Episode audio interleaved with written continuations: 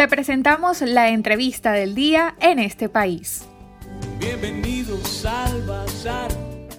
El día de hoy en este país tenemos el gusto de conversar con Marisabel Parada. Ella es psicóloga y fundadora de Psicólogos Sin Fronteras Venezuela. El día de hoy vamos a estar conversando sobre el manejo del estrés en tiempos de crisis.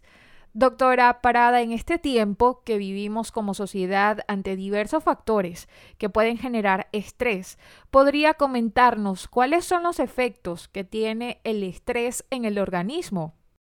Un gusto de saludarlos y es para mí un placer estar con ustedes y poder responderles estas preguntas que tengan a bien hacerme. Y es verdad que el preguntarme sobre el estrés es una situación bien importante que la podamos analizar entre todos, porque realmente el estrés es un estado de tensión que acarrea en los seres humanos muchas consecuencias, tanto físicas, psicológicas, sociales, y hemos visto en los últimos tiempos que inclusive ha afectado a la familia. El estrés siempre puede ser de dos tipos. Cuando hablamos de crónico es cuando este estado de tensión emocional es continuo, es decir, que lleva meses, años y el individuo ha acabado con todos los recursos personales que tiene y se le agotan con el tiempo. Por su otra parte, el estrés agudo es una tensión ocasionada por una situación muy puntual, coyuntural se diría, que coloca entonces a la persona en una situación emocional tipo crisis. Es decir, que va a tener consecuencias de tipo intelectual, va a tener de consecuencias de tipo emocional, inclusive eh, conductual. Claro, luego de superada la situación de estrés, el individuo logra de nuevo un equilibrio general, pero resulta muy cansado o agotado por la situación que vivió. Las personas que viven todo el tiempo estresadas no son capaces de afrontar las situaciones con inteligencia, con equilibrio, con calma, con, una capacidad de concentración o de memoria o, o, de las emociones controladas, de modo que estas soluciones pues sean buenas y sean resolutivas para lo que se está viviendo. Además, lo problemático del estrés es que todas estas situaciones de tensión son factores predisponentes para todas las enfermedades, no solo para las que nosotros llamamos psicosomáticas, para todos los profesionales de la salud debemos darle mucha importancia a estas situaciones emocionales y sociofamiliares porque acarrea todo tipo de problemas, tanto físicos como psicológicos.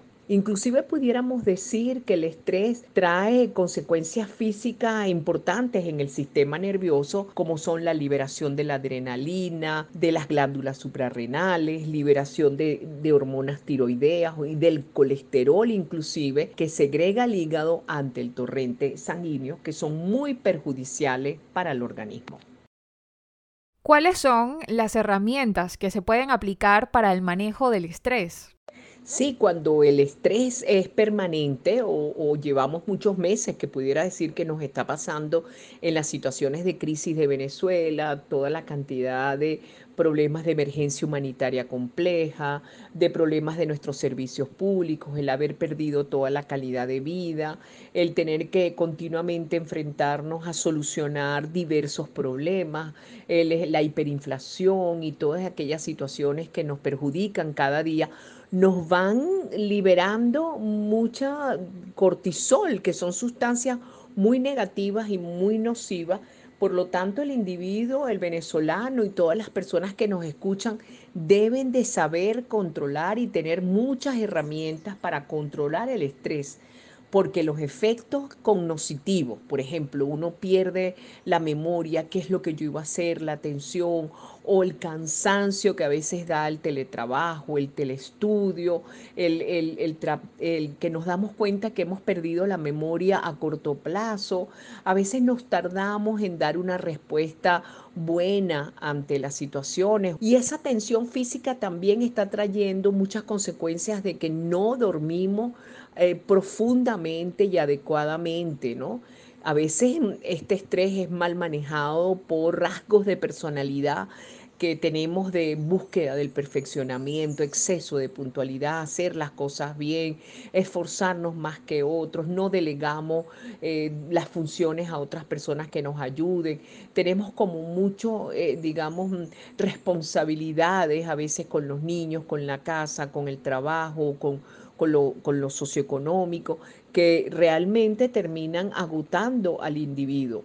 Por eso siempre es bueno que todos aprendamos a hacer técnicas de respiración y técnicas de meditación y de relajación. Esto hace que nuestra, nuestros cuerpos y nuestros músculos se distiendan, eliminen estos sentimientos negativos, hasta de dolor que podemos tener por la misma tensión, de temor, a veces de mucha ansiedad, de rabia, a veces irritabilidad o frustración y que no sabemos bien si es que estamos tristes, preocupados, nerviosos, pero es la acumulación de tensiones que, que tenemos continuamente. Por eso es importante que todos los días un rato en la mañana y un rato en la tarde y preferiblemente antes de dormirse, hacer algún tipo de relajación que dure unos 10 minutos, acompañado de una respiración lenta y profunda de modo que nosotros podamos eliminar todos los sentimientos negativos y podamos dictarle mensajes de salud, de paz, de tranquilidad, sobre todo de confianza de que los problemas van a ser solucionados. En este sentido, ¿cuáles son las recomendaciones que podría ofrecer a nuestra audiencia para cuidar la salud mental? Para tener una salud eh, física, psicológica, social y espiritual equilibrada, nosotros debemos de tener y hacer todo lo posible por cumplir diariamente el tener un estilo de vida sano. Es decir, por lo menos cinco veces a la semana debemos de caminar, hacer algún tipo de ejercicio, eh, bailar, movernos, eh, tratar de hacer lo más posible movimientos en nuestro cuerpo que nos ayude a mantenernos siempre muy ejercitados. Evitar de alguna manera después de las 2 de la tarde tomar café, alcohol, eliminar completamente el cigarrillo y tratar de tener una comida de alguna manera balanceada. También, como decía ahora, hacer diariamente un ejercicio de respiración lenta y profunda, llevando el aire hasta el abdomen y luego botándolo. Y cuando botamos el aire, botemos cansancios, temores, angustia. También es importante recrearnos, hacer juegos de mesa, dibujar, cantar, escuchar música, tocar algún instrumento, aprender a lo mejor algún idioma, jugar con niños, tratar de llamar amigos por teléfono, tratar de conversar con ellos, de modo que nos podamos reír un rato, compartir de alguna manera también eh, momentos con nuestra vecindad, ser muy solidarios, fraternos con las demás personas, ser muy generosos. Si preparamos unas lentejas y un arroz, pues compartir un poquito con el anciano que vive cerca de nosotros, con, con las personas que también pudieran necesitar ese compartir porque eso nos llena a nosotros realmente internamente, eso nos ayuda a acercarnos a Dios. Muchas veces los psicólogos decimos, hay que buscar la felicidad que tenemos en el interior, buscar el lado bueno de las situaciones, cuánto aprendemos, cuánto podemos desarrollarnos como seres humanos, ponernos también al servicio de los demás. Y también sonreír, alegrarnos, cantar, compartir, de modo que también nuestro cerebro disfrute con esas actividades dominar también nuestras emociones, la rabia, controlarnos.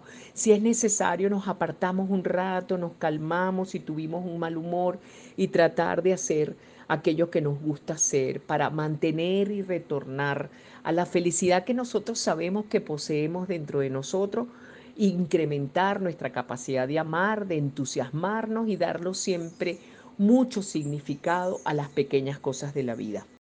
Para culminar la entrevista, doctora Parada, actualmente, ¿cómo pueden comunicarse las personas con el servicio de atención de psicólogos sin fronteras y también cuáles son esos proyectos sociales con los que cuentan?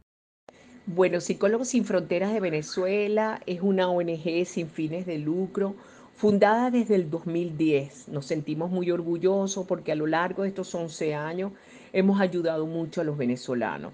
Hemos hecho jornadas, charlas, cursos de formación. Tenemos un maravilloso diplomado llamado Acompañando en el Dolor, en una perfecta alianza y maravillosa alianza que hicimos con el Grupo Social CESAP. Ahí enseñamos a los profesionales de ayuda a intervenir en crisis, a abordar el duelo, ayudar a las personas a comunicarse con ellos y también los enseñamos a manejar un poco el estrés. Desde que comenzó la pandemia, como ya estábamos organizados en un servicio de psicología acompañando en el dolor que atendíamos presencialmente, de una vez lo pasamos a un servicio de psicología por línea telefónica en la cual las personas llaman a nuestros teléfonos eh, en forma muy sencilla por el 0424 292 5604 o nos escriben al WhatsApp o nos escriben por mensajitos de texto y pueden perfectamente solicitar su cita. La persona que los atiende les asigna un psicólogo o una psicóloga que las va a llamar casi que a los cuatro o cinco días y esta persona va a llamar durante cuatro semanas seguidas para ir acompañándolo en la resolución de las crisis, recibiendo orientaciones para con la pareja, para con los hijos, o en las situaciones personales, o para mejorar el sueño, la ansiedad, la depresión, o los conflictos que puede tener la persona.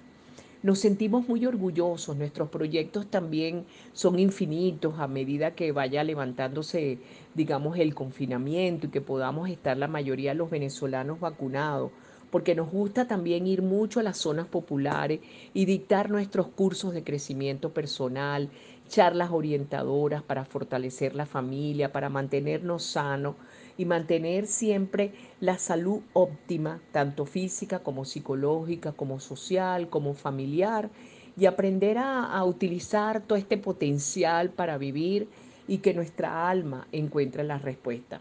Psicólogos sin Fronteras pueden comunicarse por Facebook con el nombre Psicólogos sin Fronteras y también por Twitter o Instagram arroba PSF Venezuela, que son las, las siglas de Psicólogos Sin Fronteras Venezuela y allí pueden ver, eh, digamos, las actividades que nosotros hacemos y la manera de solicitar las citas hasta tanto lo tengamos por líneas telefónicas.